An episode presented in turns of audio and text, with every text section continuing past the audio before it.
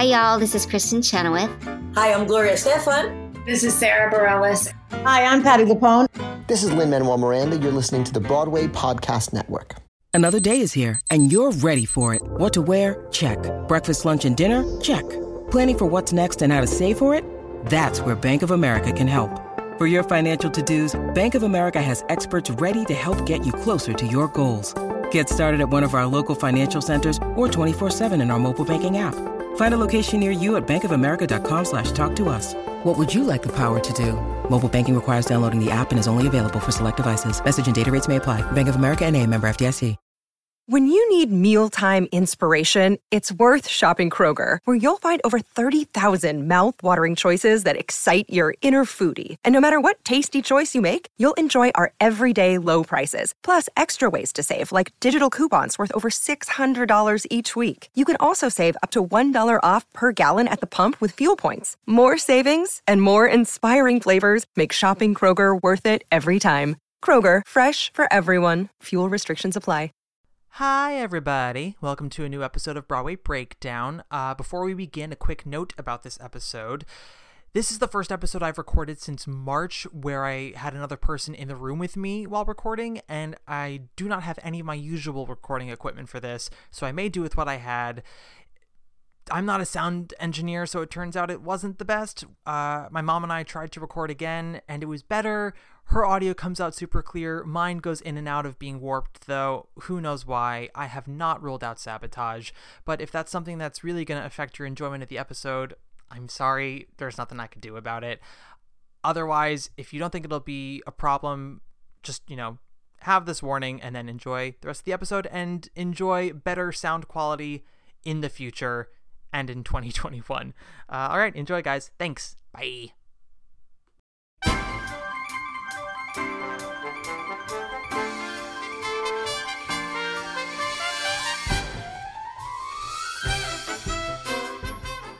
Okay, you ready? Ready. Hello, everyone out there in the Broadway, iTunes, SoundCloud, Spotify, Stratosphere, and beyond. Welcome to another episode of Broadway Breakdown. I am Matt Koplik. With me today is my idol, my dream, my mother, my mommy, Miss Danny Jackson Koplik. How are you, mommy? I am great, Matt. Thank you for asking. You're welcome. Uh, full disclosure, guys, this episode has had technical problems at the wazoo. It would not be an episode of the breakdown without something like this gone down. So we'll see how this turns out. It's a few hours since we've recorded. We both have, a, had a little bit of wine, and our brains are a little scrambled from watching the first episode of The Undoing. So we'll see how this goes. Uh, hello, mother. Hello, sweethearts. Sorry, that was a long tangent. Uh, today, what are we discussing today? What's our main topic today? We're discussing the prom. The Prom, the movie musical on Netflix and the stage musical that once was and always will be. Uh, before we get there, though, uh, I posted on Instagram that you were coming to this uh, podcast and asked the people, asking you some questions about me to see what people uh, were interested in and you know wanted to hear from the perspective of the woman who made me because when you think about it you made me i grew inside of you and now i'm sitting in front of you isn't that weird It is very weird. oh, that wine is kicking in all right so our first question is what kind of child was matt Very easy. He was stubborn. so stubborn. still true Yes, if something didn't go according to his plan in his head, there was, I mean, it was almost like an arm wrestle to get him into the car. i don't even know what my plan was i think i just i just I- Resist yeah, whenever resist, possible. exactly that's the only word you have for me stubborn you talking about when you were as a, as a yeah child. the child Oh, you were very creative. Mhm. You, um, ruby red slippers yes, you red danced socks a lot. danced a lot red slippers over the blue socks um, with my giant jumanji t-shirt i was Yeah. yeah And you became musical very young. We Mhm. took you to Beauty and the Beast on ice when you were about two and a half. And we didn't think you'd be able to make it through like any of it. And you sat there wrapped for what, two hours or something? i guess you guys took me to see les mis when i was five Yeah, yeah Possible. yeah Well, you you you let us know early that you had this interest. yeah well and you guys were good at letting me have it which i appreciate I mean, you know, you give and you take. You let me rent the red shoes and Mikhail Baryshnikov and the Nutcracker every week, but in return, I had to play Little League. Well, well rounded, well rounded. Let's talk the outfield. yeah, picking daisies. Oh, this is a new one since we recorded the first time. Uh, oh, also, if you're asking yourself why are you guys being surprised by these questions, didn't you record this before? I cannot stress enough how long ago in the day we first recorded this and how much wine I have had. so some of this is really brand new all over again. Okay, new question. Uh, Matt says he was shy as a kid. When did that end and why? hmm.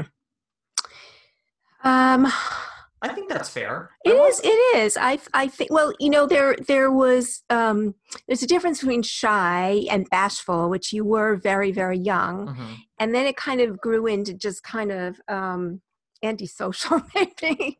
Right. And Still true. uh, yeah, and and maybe at Emerson or or high school, you developed more of a voice, but you still didn't like to stake your ground. I think Stage Door helped a lot in terms of being a little more vocal, but I don't think I owned my opinions until probably right before I left for college. Yeah. I yeah, Stage Door was very good about letting me come out of my shell and taking up some space, but I it definitely was probably my last summer at Stage Door when I was like, I am a human being with opinions. Yes, but I guess it was the first time you were totally in your element. It wasn't like neighborhood, you know, kiddie theater. Yeah. You were among people who were serious and you were in your element and you could speak the same language as all Yeah. these people. Some of whom were smarter than I was, and I learned a lot during that time at Stage Door. Uh, does Matt have any weird living habits? Uh, yeah, I was going to say maybe I'm just going to push pass on this one because we've been living in such great harmony that I really hate to disrupt it. If anything, it's just like a little um, idiosyncrasy. It's not. It's not a big deal. Right. No. my mother and I both are OCD about very specific things, and in our what is now officially our third time living together, because you know there was youth, and then there was a two-year period after I graduated college when I moved into this apartment with you, and then this is my third time, Mhm. uh, COVID times, and this time around we have been more easygoing. We are vocal about the things that we need. But if it's something that's not important, we don't we let it go. Which, well, we're much more mutually respectful, and and Yeah. you're a, you're a man now, right? You're not a kid. how dare you? I know you don't like that, but you you have matured in many ways, you know, and I've lightened up. So we meet in the middle somewhere. yes, I appreciate all of that. Um, what's something about Matt that might surprise people? hmm Here we go. Everybody know Matt. Every I think everybody knows Matt as being really frank and honest and candid and well, let's say blunt. Um, Emily Blunt, yes. he lied like an MF when he was a kid. He lied and lied and lied, and it it, it just was it, it was futile. It was just futile. I mean, I was just preparing to become president of the United States one yeah, day. yeah. I finally said to you one time when you maybe were in middle school or going into high school, I said, Matt, you have to tell me the truth because sometime you're going to be in trouble, and I need to know that you're telling me the truth. Mm-hmm. I do remember that. I don't remember where or when, but I remember those words. Did it have any kind of impact? In fact, I probably say I'm too honest now. I I have many a theater friend who would come up to you and say, You've created a monster. Mm. Because they'll say, Did you like the show? And I will say, I am so proud of you. I'm I'm very respectful of your voice, though. I think you know I I um, wish that I could have the same certainty that you do sometimes, and you are very clear. I think you're getting better about couching it in nicer ways.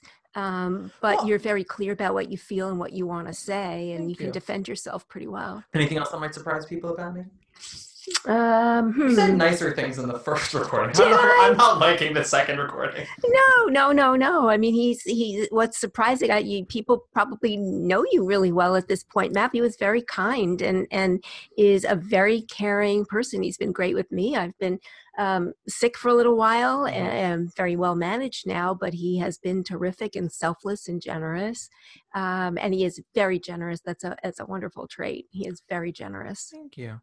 Uh, okay, so this was actually asked by a couple of people, and Lord knows if you actually know the answer to it, but what was Matt's first word?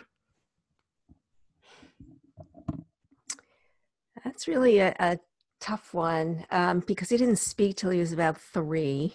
So The age varies in family lore. I was three, I was nine. That's actually something that might surprise people that I didn't speak for so long.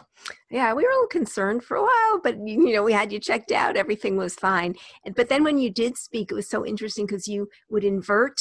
Uh, parts of the sentence, like the syntax, would be weird, and sometimes you get idioms wrong. And so I, that was what I would correct. Give me an expl- explanation. idioms. Oh, I don't know. How dare you not remember something from 28 years ago? Thanks. I can barely remember. Yeah, I do we, remember we when you were don't born. remember this afternoon's podcast. No, no, I do remember when you were born, so that's good. That's you good. remember the pain. Yeah. First of all, I also want to say, you know, what um privilege for a parent to think just because they left the room, their child never spoke.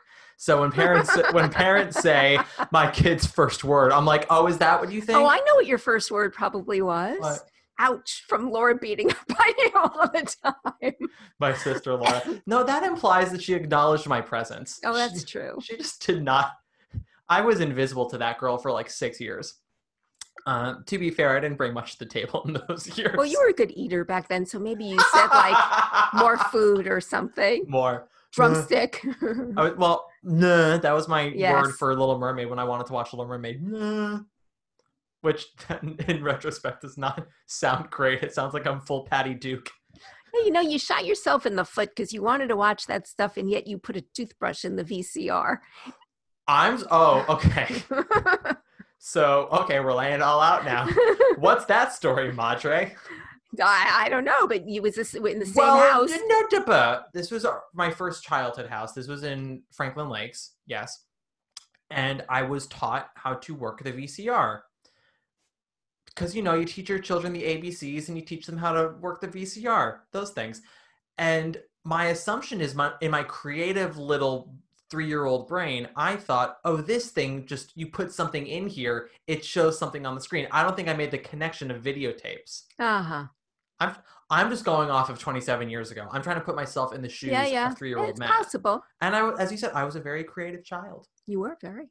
Yes, yes, yes. Still am to an extent. I swear I did not come up with this question. Someone actually asked this one. What's the thing about Matt you're most proud of? Well, I sort of covered it a little bit before, but um, Say it again. I love to okay. hear. Well, I mean, obviously, I'm very proud of his talent, and I think that he has.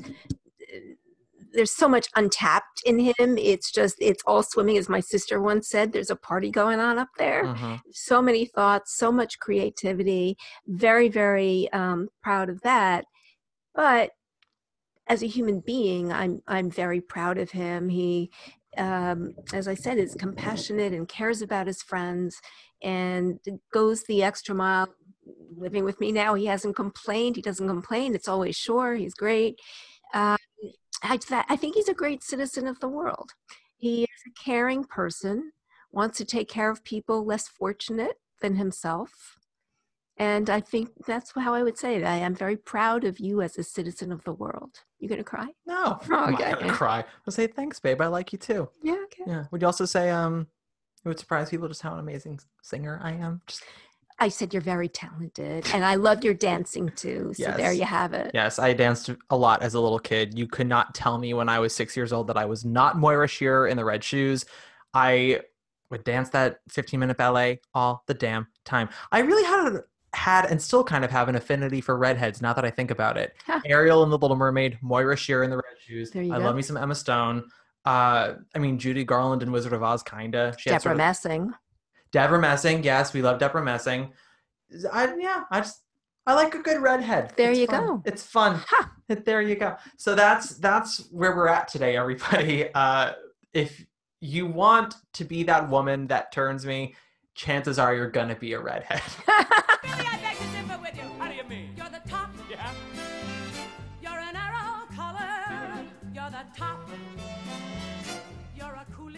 Which leads us to our main topic, the prom. So, full disclosure, my mother and I, since Thanksgiving, have been watching a holiday movie every night during dinner.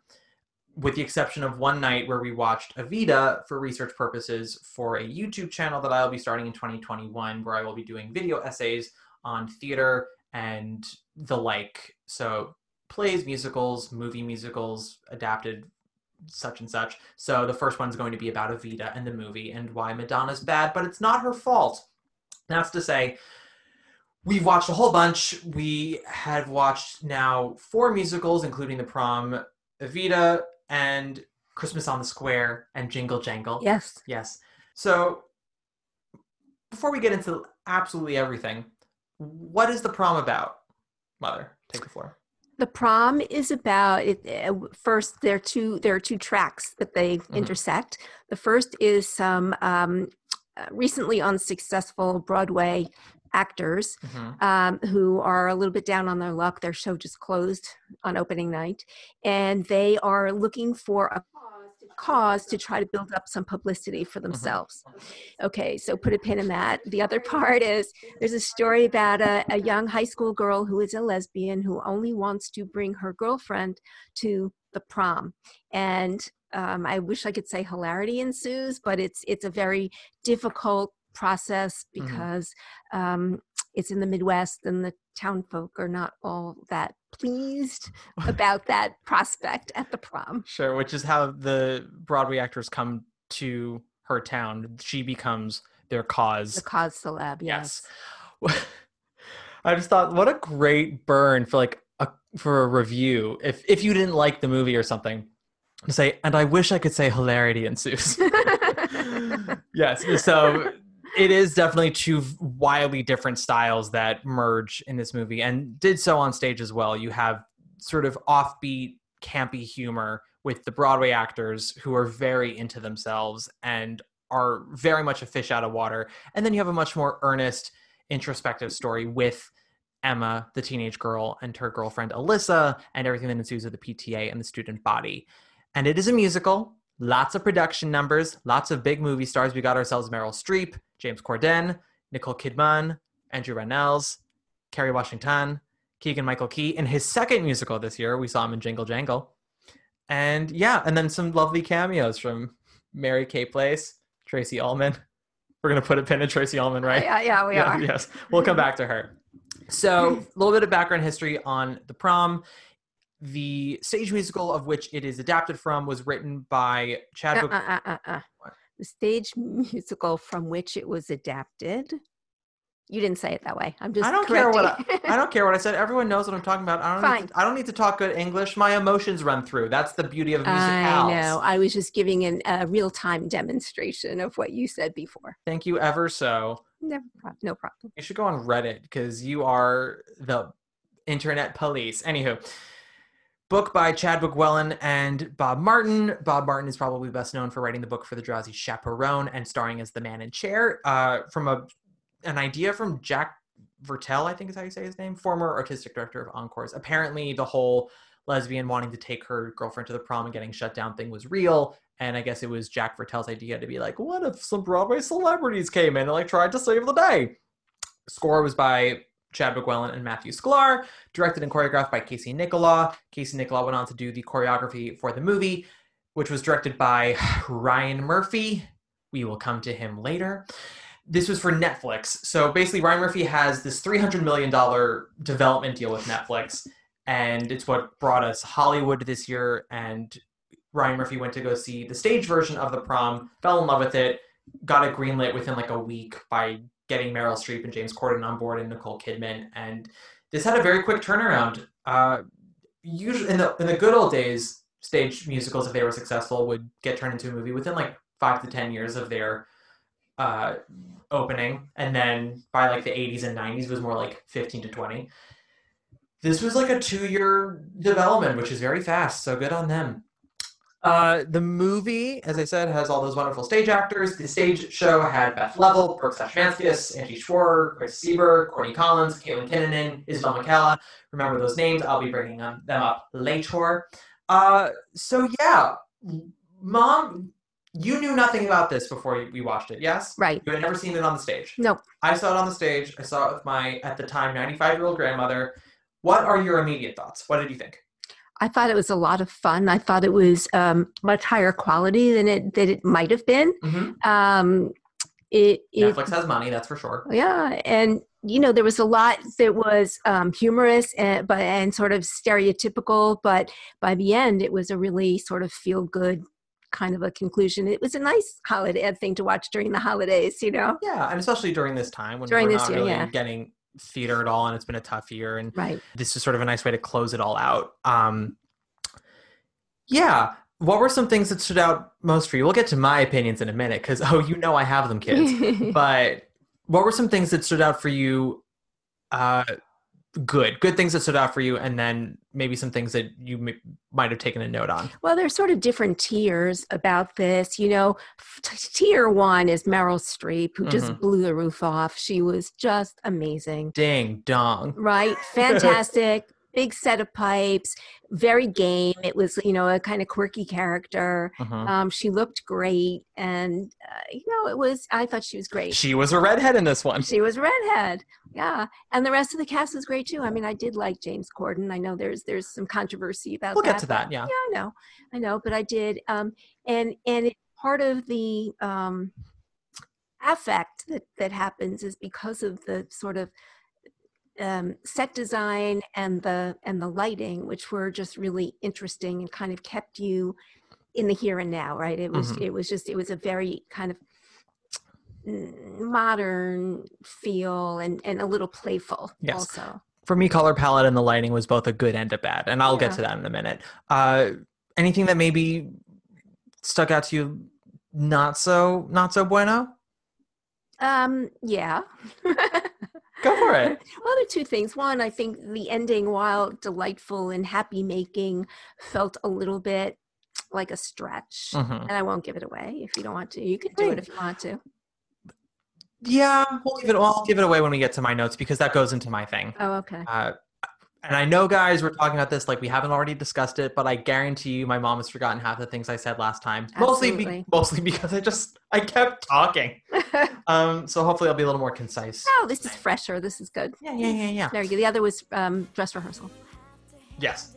Well, so that's a line I, in, from the prom that I guess is a big fat lie. Life's no dress rehearsal. One Yeah, right. thing's universal. Life's no dress rehearsal. Bitch, sometimes there is one.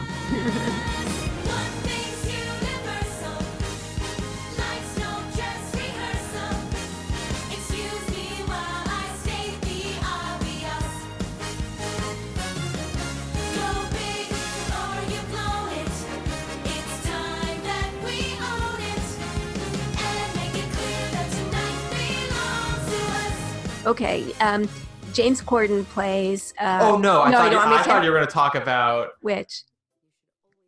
Yes. Well, that's where it was going. Oh, that's that. where it was going. Yeah. Oh, sorry. So There. I took my hand and I waved it around my head, hoping my mom would understand what I was talking about. She knew exactly what I was talking about. did. Great. So go. I thought you were going to talk about the James Corden casting. No, you're no, talking about. no, no, no, no, Yeah, no, no. Go, go, go, go. Sorry. okay. Sorry. So uh, James uh, James Corden has been sort of um, distanced from estranged from his mother, and um, someone makes a bold Why? Why is he estranged from her? Oh, because when he came out as gay, she couldn't handle it, and Mhm. the father couldn't handle it. And whereas they didn't exactly kick him out of the house, he left before they could. And there had been years of no contact at all. Yes. Darienne Lake described with her experience on season six of Drag Race, it was more of an invitation to leave. Yeah, guess that's right. Yeah. I guess that's right. So um, there is this uh, magical. Uh, they find her, and the, the, the Broadway actors bring mom Mm-hmm. to to the set setting, not a set setting, and I'm an idiot because I didn't realize it was Tracey Ullman, but it makes complete sense because I thought she looked ridiculous. Everybody else looked great. She looked ridiculous. And what I said to Matt after we saw it was that she looked like Dana Carvey's church lady. And then when I found out it was Tracey Ullman, well, of course, it, it looks like Tracey Ullman in mm-hmm. a getup. yeah, exactly. It doesn't look like an old lady. Yes. And then you said something to me tonight after we finished the undoing that I want you to say here What? about Estelle. Oh, oh, yeah. It was a question you So- had. Yeah, no. I said, well, how come they could make Estelle Getty look aged appropriately in the cartoon world that Mhm. you know That is uh, the sitcom world, yeah. is, right? Um, they could make her look reasonable, but Tracey Ullman looked like a gag. I mean, to me, she looked like a gag. She looked like church lady. Oh, you meant a gag like uh like a spoof. I was Yes. thinking more like, oh my god, I'm gagging. Uh no, it's yeah, no, you're right. It- the scenes that she had with James Corden, I thought Tracey Ullman did a very lovely job, but it was distracting because her makeup and hair was just so it took me very much out of it. It did. And I, Tracey Ullman has always been known for her sort of shape shifting abilities. So it wasn't anything she did. It was just, it was really just how she was made up. It looked very much like a sketch. Yeah, it did. That's why I said it looked Yeah. like SNL, but Yes. you know, it sort of didn't belong there. You get this Mhm. emotional pitch and then you get distracted. It's Yeah. very weird. Yeah. And so why do you think I waved my hand around my head? What was that indicating? Wig. Yep, her wig. That's a wig, bitch. That's a man, Maury. So those were your two big uh, bad takeaways, and then you gave us some good. You said Meryl. Um, anything else that really stood out for you about the cast? Any any Um, songs particularly liked? I, I really enjoyed the whole thing. I am not as familiar with it, so my retention isn't that great. But Mm. it all sounded good. Nothing sounded dinky about the the score or anything like that. Um, Let's give the people some context. What are some of your favorite musicals so they know where you're coming from when you say all this?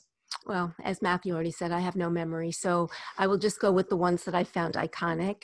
Um, well, I, ha- I'm partial to Fiddler on the Roof because it was sort of uh, in the family in a way, and Yes. so that was maybe the first big thing that Yeah. I saw. Well, we can say uh, your father represented and was very close with Jerry Bock, composer of Fiddler on the Roof. from their teenage Yeah, years. for many, many years.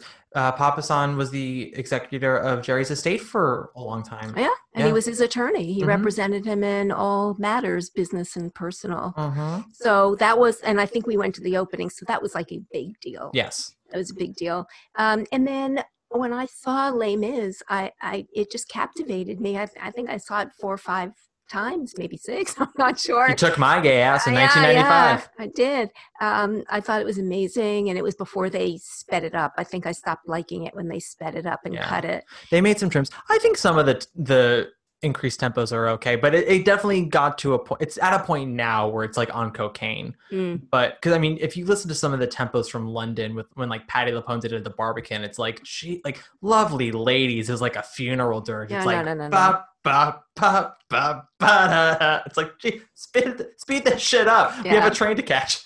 Right. But I did think that that was like something that I'd never seen before. Right. The way it was um, staged and the music was amazing and everything. I just loved it. And then the next big iconic thing for me was Hamilton because um, not only was I moved by the story and by the music and by the casting and all of that, I was just really moved by the fact that it represented a paradigm shift for Mm. me to see a musical like that and uh, Matthew knows me as a crier. I mean, you know, Evita notwithstanding, Yes, no, I'm a you've- crier. You've, you've cried at absolutely every single one of the holiday films Every we've watched. stupid holiday movie. Princess Switch, Princess Switch switched again, Christmas Prince 1 through 3, like eh, like goddamn clockwork. It is beautiful to behold.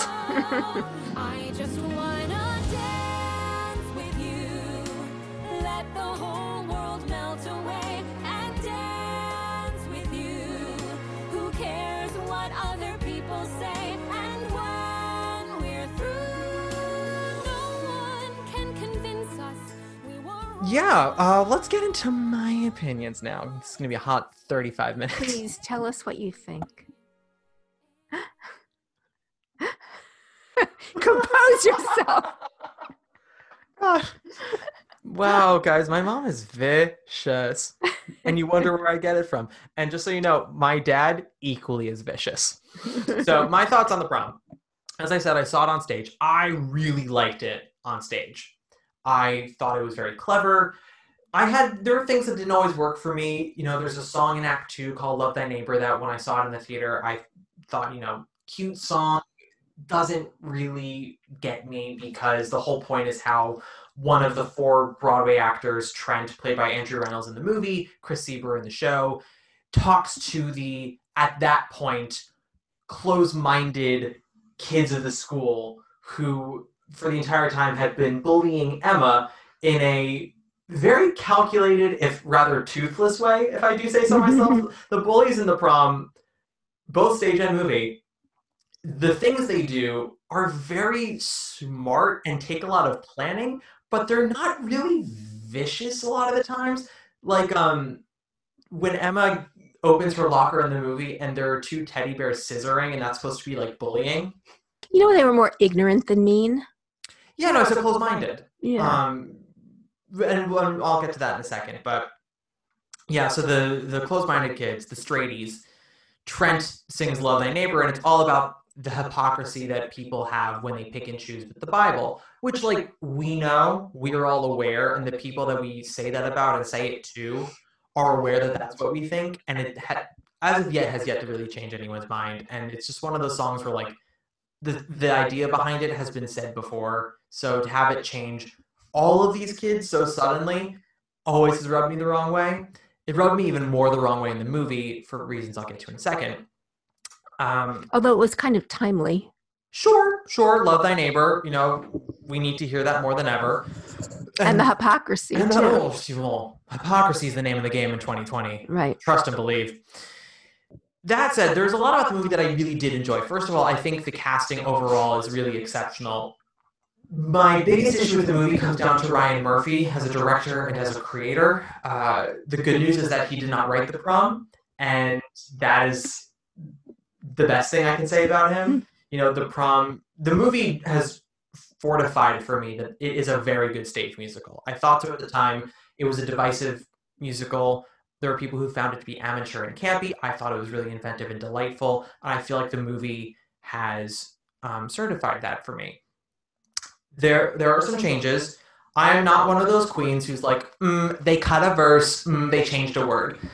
I don't care about that shit. It's all about adapting something for the screen and also understanding what made the original source material work to begin with. For example, Oliver, I cite it all the time. I think it's the best movie adaptation of a stage musical ever. That show has six songs cut out of it for its movie adaptation. They move stuff around, but the dramatization of Oom-Pah-Pah is a masterclass in adaptation. Look it up. It's fantastic.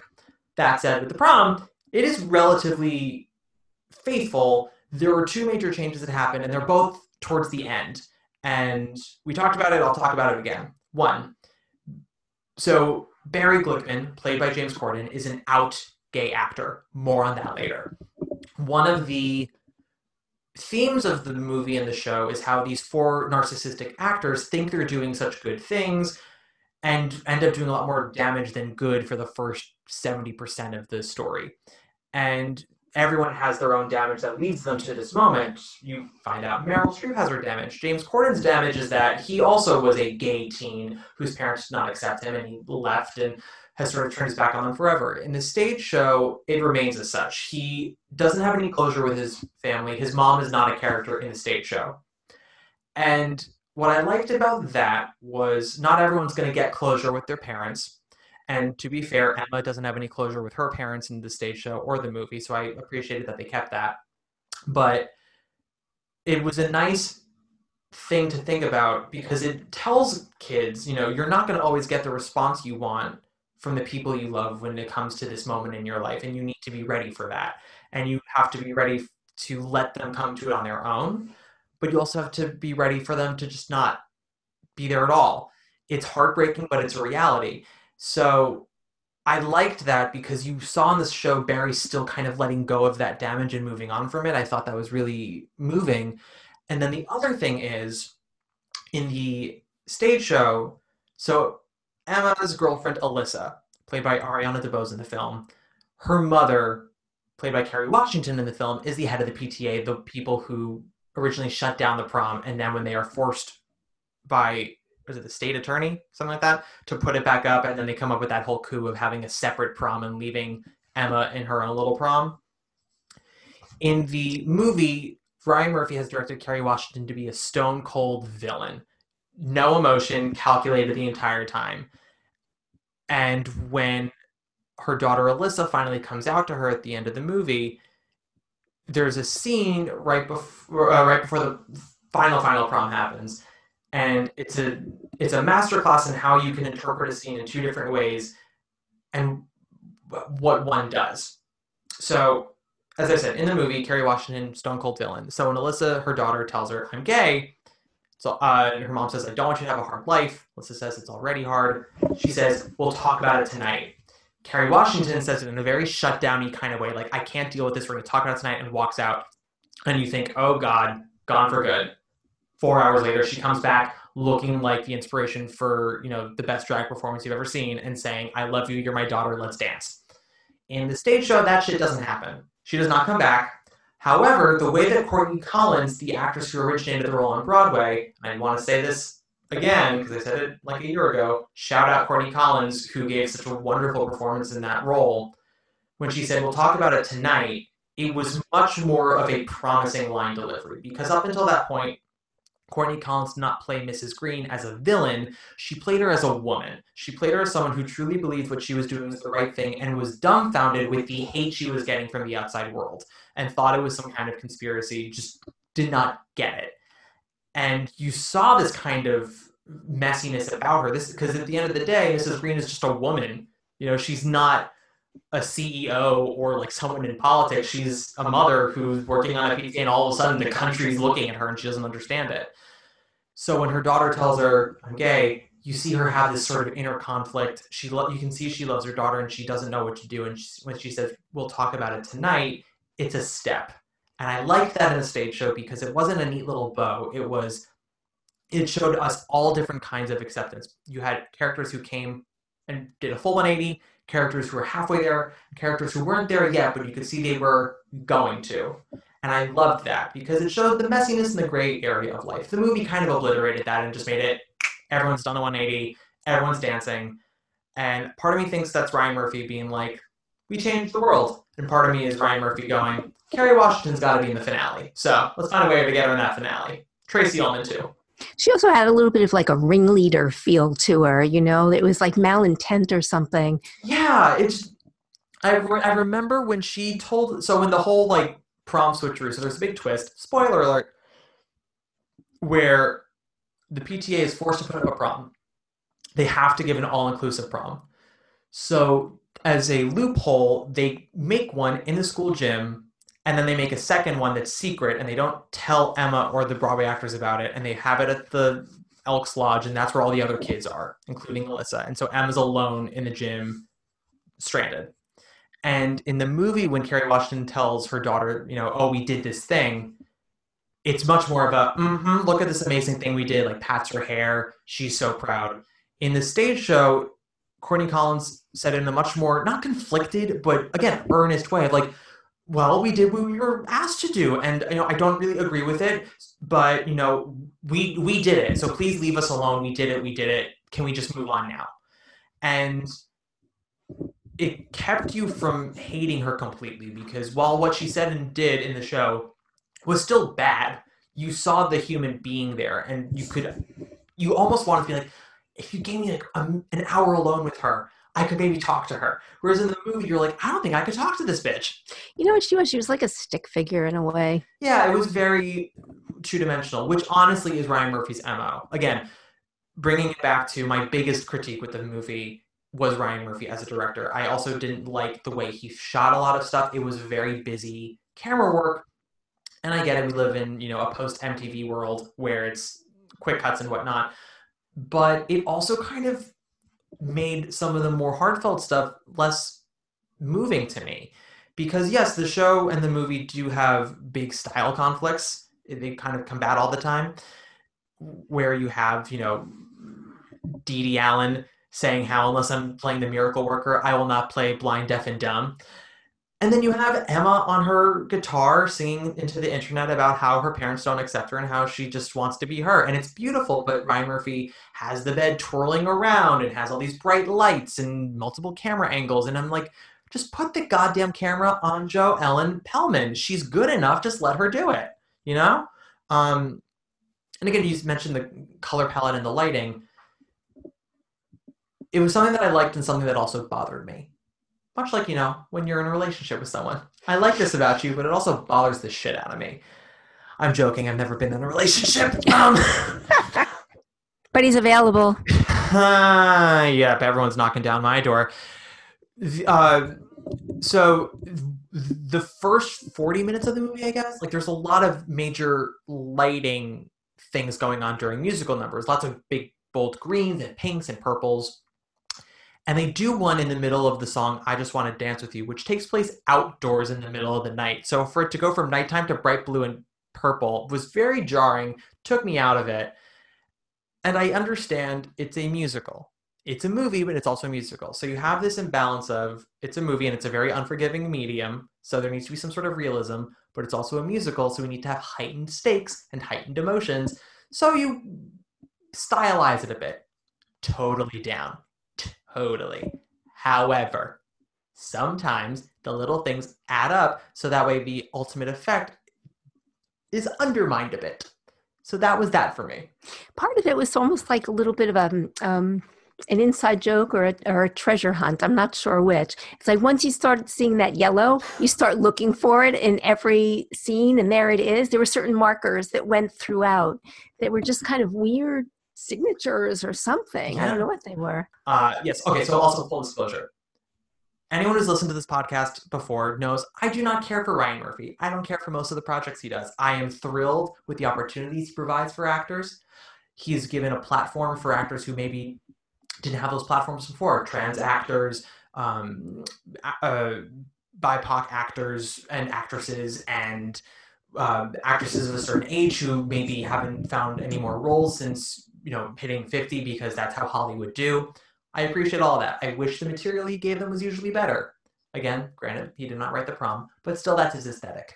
It's this sort of shallow veneer where the idea is there. It's a great idea, and then the execution fucking sucks. Um, I gave I gave Hollywood all of my time. You can attest to this. We watched it. Mhm. I wasn't liking it, and I kept through it. I thought maybe till the end.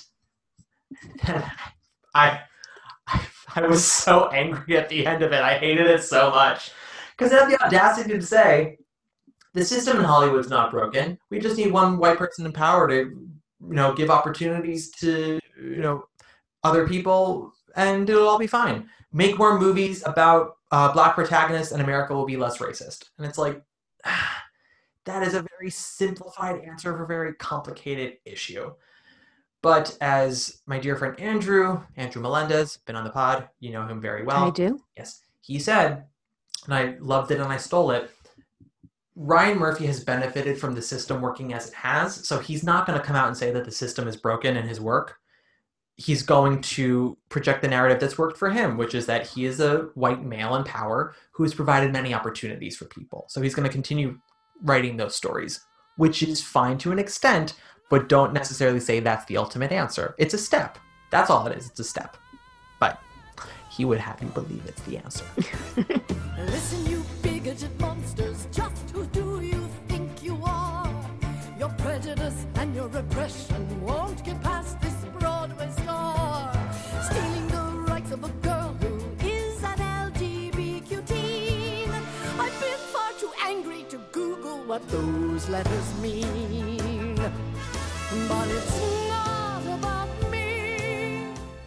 So let's get to an issue that has taken the internet by storm, which is that Mr. James Corden, Tony winning actor, late night talk show host, former cat, plays Barry Glickman. Barry Glickman is a gay character, James Corden is straight. Before we get into the drama, how did, how did you come to find his performance in the movie?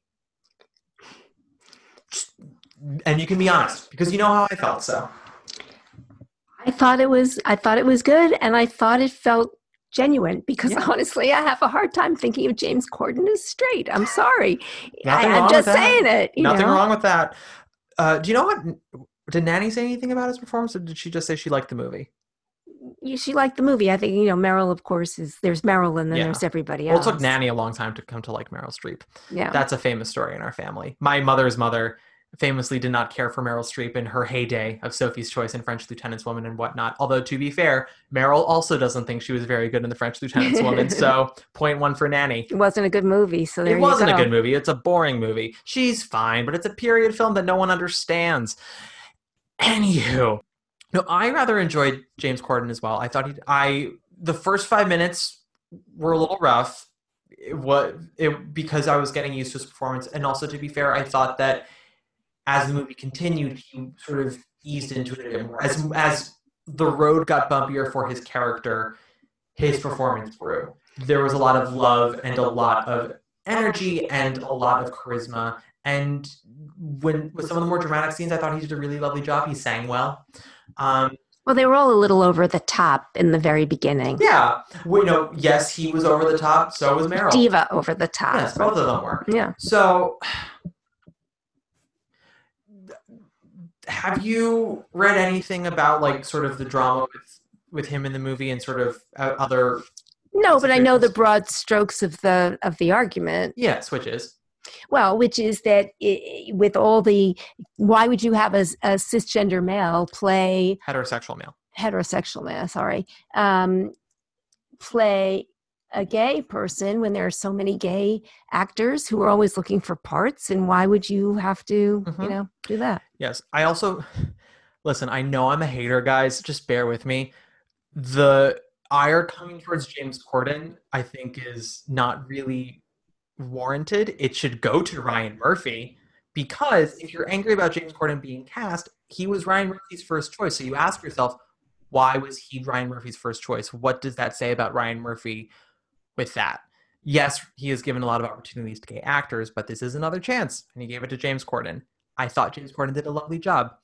Uh, the conversation is a lot trickier and has many more layers than people want to discuss. People kind of just sort of want to say their tweet and move along. They want to be quoted on BuzzFeed or whatever and become meme or whatever. I had a lot of people text me about this when it when the movie premiered last night, and I've continued to see stuff on the internet since then and to, and I've responded to everyone, and I'm like, do you want to actually have this conversation, or do you just kind of want to say your two sentences and move on? Because if you want to say your two sentences, that's fine. But the conversation's longer than a lot of people want to have. Um, and I know we had it already this this afternoon, mother, but buckle in, buckle Um, up. What was it that Bette Davis said? Buckle your, uh, fasten your seatbelts. It's going to be a bumpy night. Bumpy ride, yeah, bumpy, yeah. yeah, bumpy night. Bumpy night. Oh, okay. Bumpy night, bumpy Yeah, ride. Yeah, Same bumpy diff. night probably. You listen. You have that bumpy ride during a bumpy night. Ah, Bette Davis, iconic. So let's go. For, I swear this isn't going to go on for as long as you think it is, but let me start with the phrase.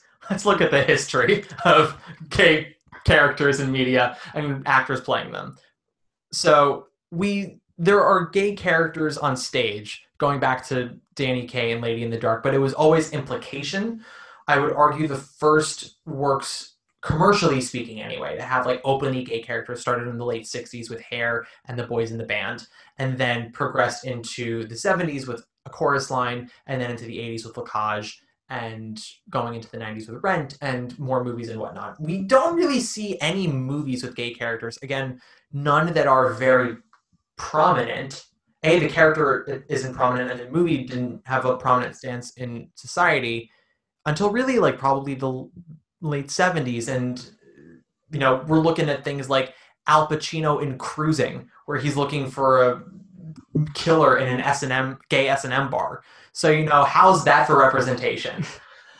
Um or you know you have the sassy bloomingdale's associate who's hitting on richard gere and making him uncomfortable and oh isn't that funny? Or the the guy who's so one of my favorite and when i say favorite i mean least favorite visual gags in movies in the 90s were when a character seemed so straight and so you know tight, uh, tightened up and then they would like show one little flourish that made you go oh they're gay. And they would like give you a little wink of like mm-hmm now we know. So it'd be like you know something on their shoes or they had like a ring on the on the wrong finger like there was an earring and it was like mm-hmm, now we know. That shit always kind of bugged me because that's actually making a joke at the fact that someone is gay. And it's not a joke. I mean, the way some people live their lives is a joke, but um, that so that's sort of where we're at. And then we go into the '90s, and up until that point, also playing gay was considered sort of career suicide. You know, you don't play gay unless you want uh, to only play gay for the rest of your life. So a lot of actors never did it. that all kind of really changed in the early 90s, especially with Tom Hanks in Philadelphia, where he won the Oscar. And then the narrative switched to, oh, that's Oscar bait. You're playing a gay character. Gay characters are Dying of AIDS and Angels in America and Love, Valor, Compassion and Philadelphia. And so, how wonderful you get to play a role so different from you because you're as straight as it comes. If you're playing gay and you are dying of AIDS, isn't that brave of you? Oscar, here you go. And then the narrative has switched because now we're starting to see more openly gay actors find prominence in the industry, and there are way more gay storylines than there were. Still not enough, but we're getting there. And once again, the community has more things to complain about. This story doesn't represent my journey. That I don't know anyone like that. That's a stereotype. This straight actor is playing this role. To which I say, yes. Also, you know, I've said it before, the answer to having a queer story represent you is having just more queer stories, right? Movies have been around since the 1910s, 1920s, and think about all the storylines that straight people have gotten in that time. Like you don't see you don't see any straight man going, well, that doesn't represent me because they've had 90 years of movies to go off of that have represented them. When it comes to prominent mainstream movies, we really didn't start seeing them until the late 80s for the gay community or the queer community and not like more readily until like the last 10 years like we are past cuba gooding jr and boat trip we are past adam sandler and i now pronounce you chuck and larry like we've moved on past that that's huge that is huge we must remember that we must remember where we came from uh, so i understand the what's the word i'm looking for the I understand people's frustration, Mm. their indignation. Mm, good. That's a word that I can apply to this. Yeah. Yeah. Yeah, why not? I told you I'm bad at words sometimes. I understand people's indignation. Do I think it should all be directed towards James Corden? Not necessarily. I think that's rather low hanging fruit, so to speak. You know, it's an easy shot to take, and people can really find grist for the mill. I will also say this is I'm not going to make a tangent out of this, but it's just something I've been seeing, and I need I need white gays to shut it down now. Do not say a straight actor playing a gay role is equivalent to blackface, or you know a, a white actor portraying a, a different ethnicity. It could not be more different, and saying as such is showing your ignorance. I I don't have the time to explain why it's not the same thing as blackface. First of all, I am not the authority on the history of that, and I, I'm not the person who. It's not my place to talk about it. I will just say, research it, look it up, educate yourself. Not you, Mama, but you know the world. Yes, just stop saying that, people. It's not the same thing. Uh, And does every story have to apply to every person? I mean, I think the Wizard of Oz applies to everybody. But no, I know exactly what you mean. No, it doesn't. That's the beauty of storytelling. It's multitude of of perspectives and journeys to go I mean, there's certain identification, but there's mm-hmm. also growth that happens too. You get exposed to a different way of thinking or doing or acting or yeah. relating or something like that. Yeah. I mean, like if if you want to tell me that every single gay man is like every other single gay man, then then it, it's not possible, right? So you can't have one story that represents all people. Right. You can't have a story that represents all people, which is why I say have more stories. There's also nothing wrong with watching a journey that isn't your own. As you said, you learn from that. I so I don't think particularly in general it's necessary to just have gay men play gay roles. A I think that's limiting in general and there are so many occurrences where actors learn something from playing somebody so different from them. A famous instance with the prom exactly on stage, Caitlin Kinnunen and I know identified as straight when she played before she played Emma on Broadway. And then during her journey of playing the role, came to realize that she's actually bisexual. And would she have come to that conclusion without the prom? Maybe. She definitely wouldn't have come to that conclusion at the time. Uh, so that's a beautiful thing to happen, and that can happen. And does, I'm not saying people have, will then eventually realize they're bi, but they can learn empathy and compassion. They can learn something about themselves. Also, sexuality is fluid. Dip your toes into them waters.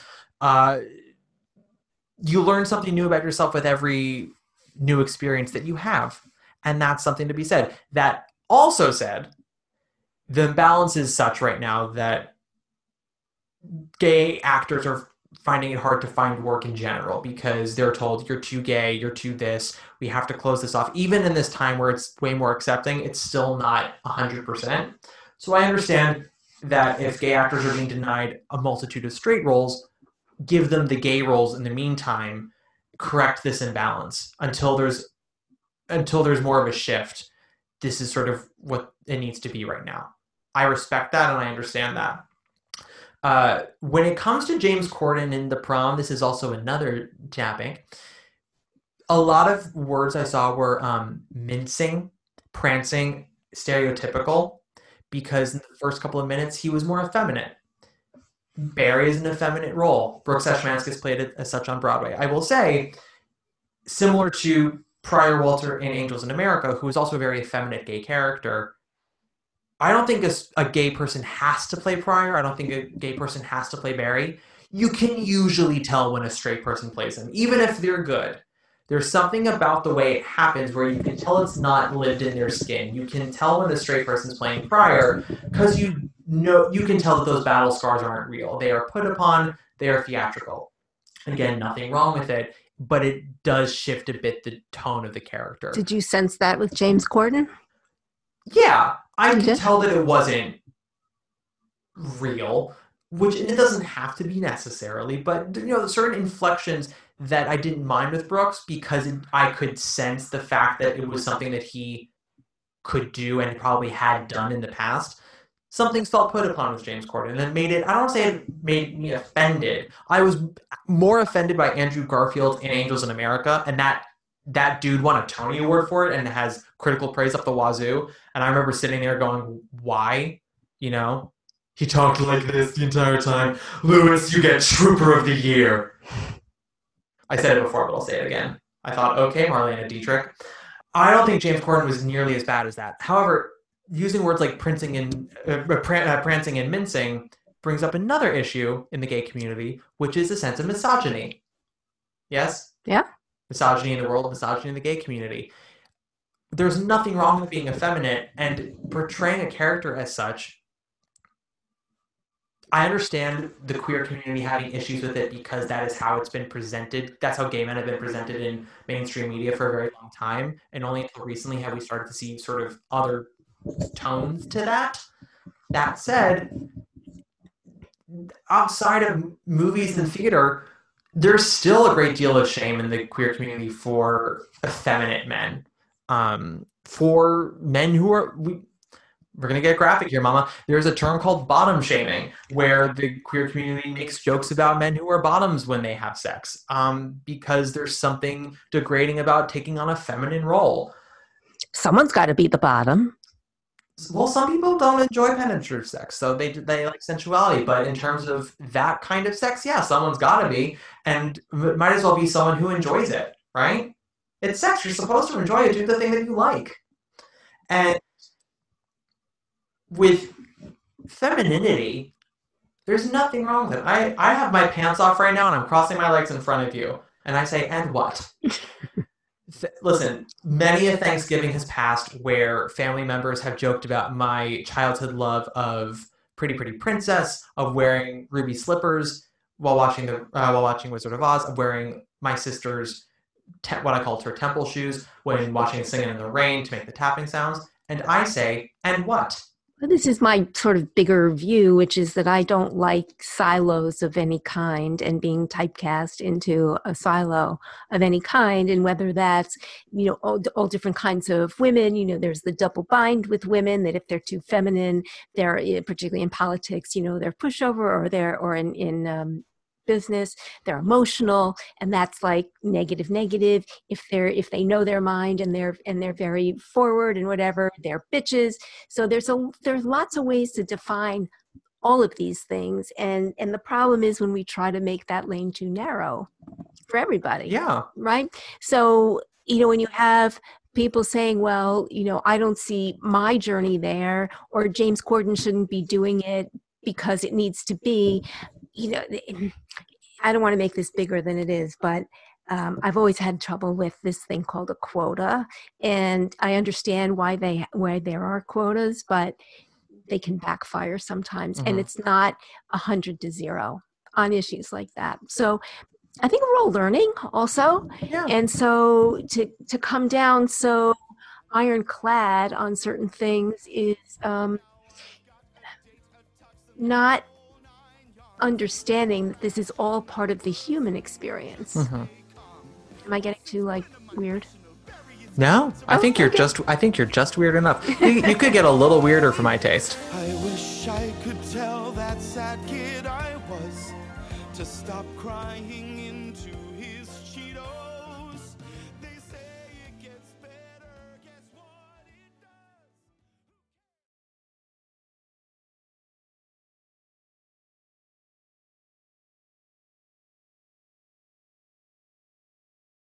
I, I interviewed Donald Weber Jr. once for Baking on Broadway, and we talked about this. I don't know if we included it in the episode, but he said when you cast a black Sid Sorokin, Sid Sorkin, uh, the main character in Pajama Game, he said you ask yourself, what does that? How does that change the narrative of the story without even changing a word, making him black and the other men in the factory white in the 1950s? What does that do?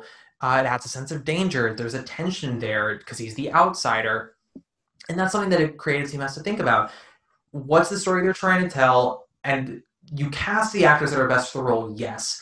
But you also ask yourself is there something that this actor can bring with the journey they've come through life as either a black actor or actress asian uh, female male trans older younger larger thinner? And how does that change things? That might be exciting to try new things uh, one of my fa- favorite things is Nicholas Hytner when he was casting Carousel in London uh, before it came to Broadway. Wanted to cast a black Mr. Snow, and the Rodgers and Hammerstein estate originally said no, and he's challenged them and he said, "Expand your goddamn horizons." And now, you know, uh, multiracial casting is such a norm now with revivals. We don't even think about it, but it was so bold at the time because his mind wasn't going, "Oh, I need one of this, one of this." He was like, "I want to bring." New blood to this story and i want to bring actors who haven't had the chance to do this before. It's going to bring a new energy to it. That's the right way to think about it. And then on the other side, to bring it back to the prom, oh is that what we're talking about? I felt like there was something a little token about Kerry Washington in in, in that role. Mhm.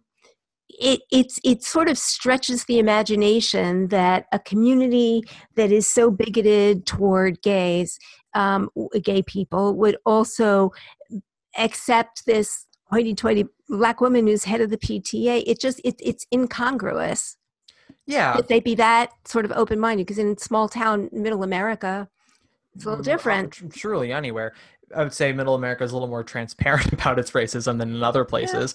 The yeah well so in the stage show her character was white alyssa was still black as was the principal although i do know in atlanta when the show tried out it was an all white cast. At least the principals were. Uh yeah yeah that's i think that's something that could have been brought to it by casting kerry washington was that mentality of okay well is it possible that as a black woman in this community she has to kind of be a little more forceful in order to not have anything stick to her as a black woman you know it's it's that idea of you know make them cry before they make you cry that Mm. kind of thing Mm. but i didn't see any of that i didn't see any inner turmoil with her um, but i also didn't really see any with ariana debose as alyssa as well Right. and again, I bring that to Ryan Murphy because I saw Ariana DeBose in Summer, the Donna Summer musical, where she was absolutely fantastic. Girl's a star. And Alyssa's a difficult role because she has a lot of pressure as a popular student, is a straight A student, mom's on the PTA, and she is gay and she wants to be open, but she doesn't know how, and she has all this anxiety. And uh, the girl on Broadway, Isabelle McCalla, I think I'm saying her name correctly. I, I don't know. I apologies if I fucked it up.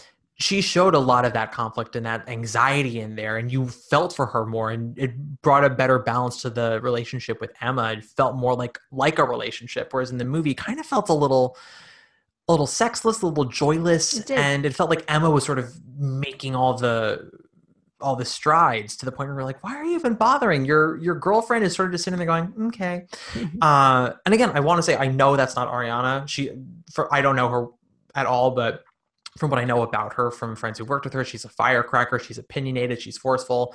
Seeing her on stage, she's a firecracker. She can she'll bring it to the runway. Bring it bring it to the runway. So it's Ryan Murphy really that made that. And you ask yourself why?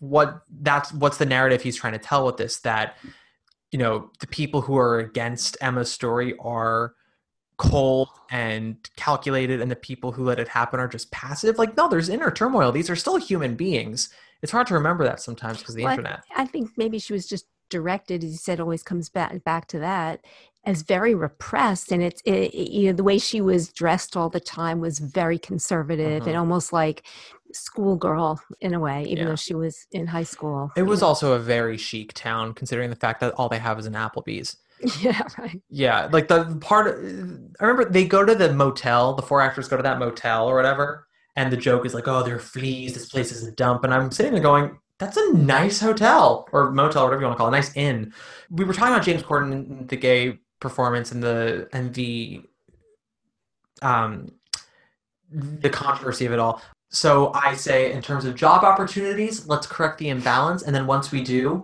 let's allow people the chance to experience some time in our shoes in hopes that they might understand us. Right?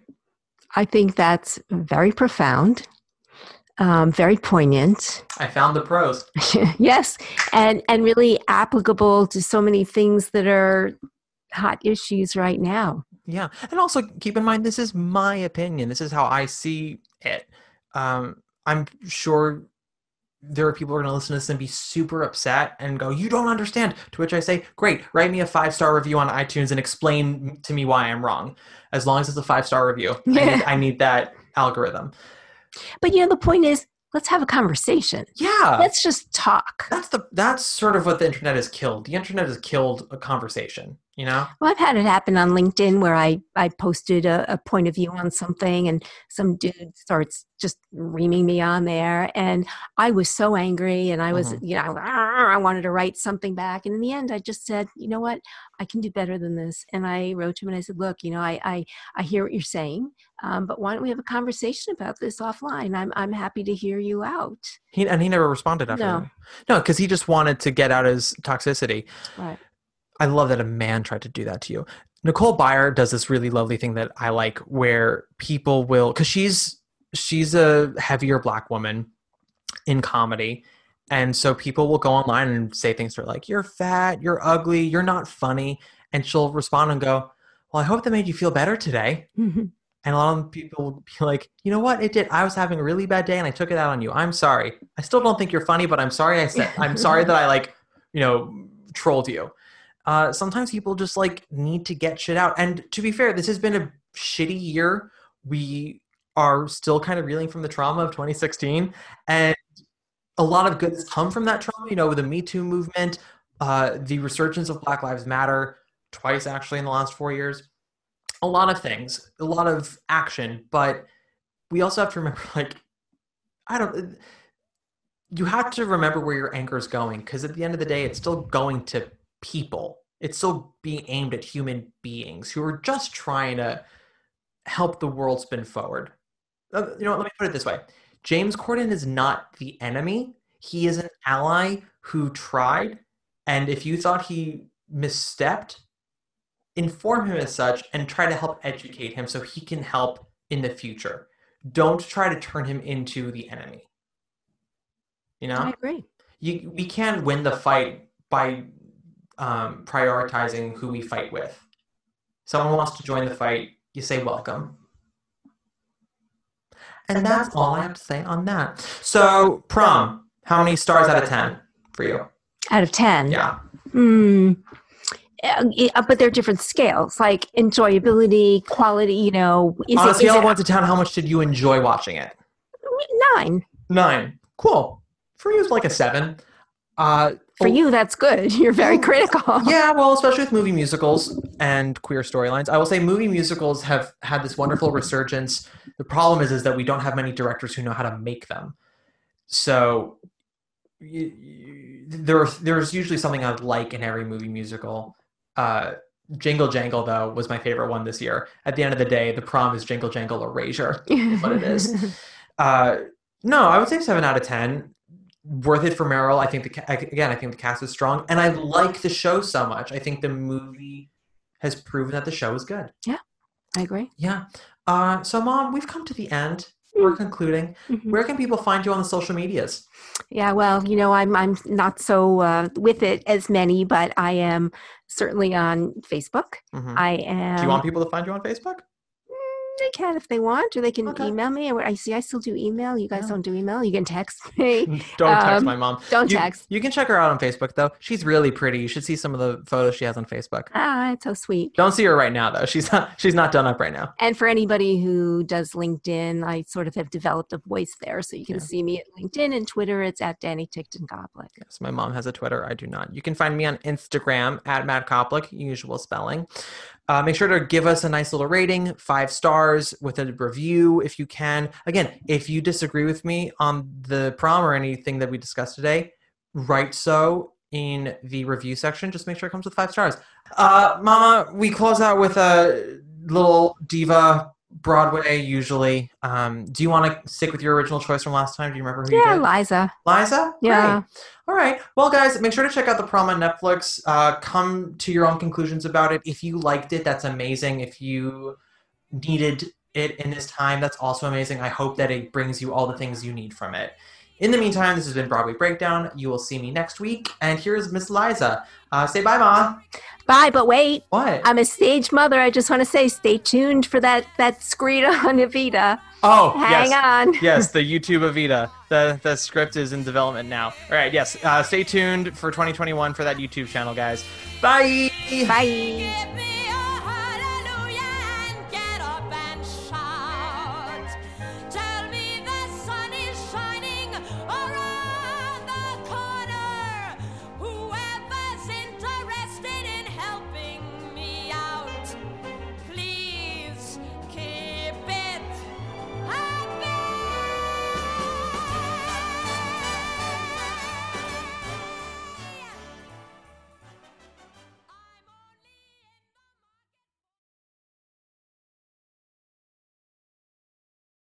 Have you ever wondered how your favorite performer actually feels?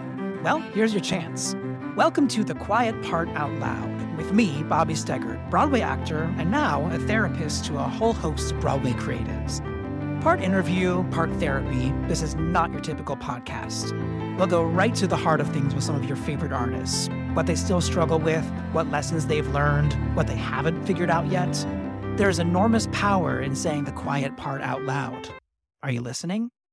Hey, it's Leslie Odom Jr. here on the Broadway Podcast Network to tell you about the Rise Theater Directory, a program of Maestra Music. Rise is a national online resource designed to connect and empower backstage and administrative and creative theater professionals from underrepresented backgrounds. If you work or aspire to work in the theater community, this can help you find your next project. And if you hire theater professionals, search the Rise Theater Directory to find your next team. Create your profile now and get more information by visiting risetheatre.org. That's theater with an R E R I S E T H E A T R E dot org because only together we rise.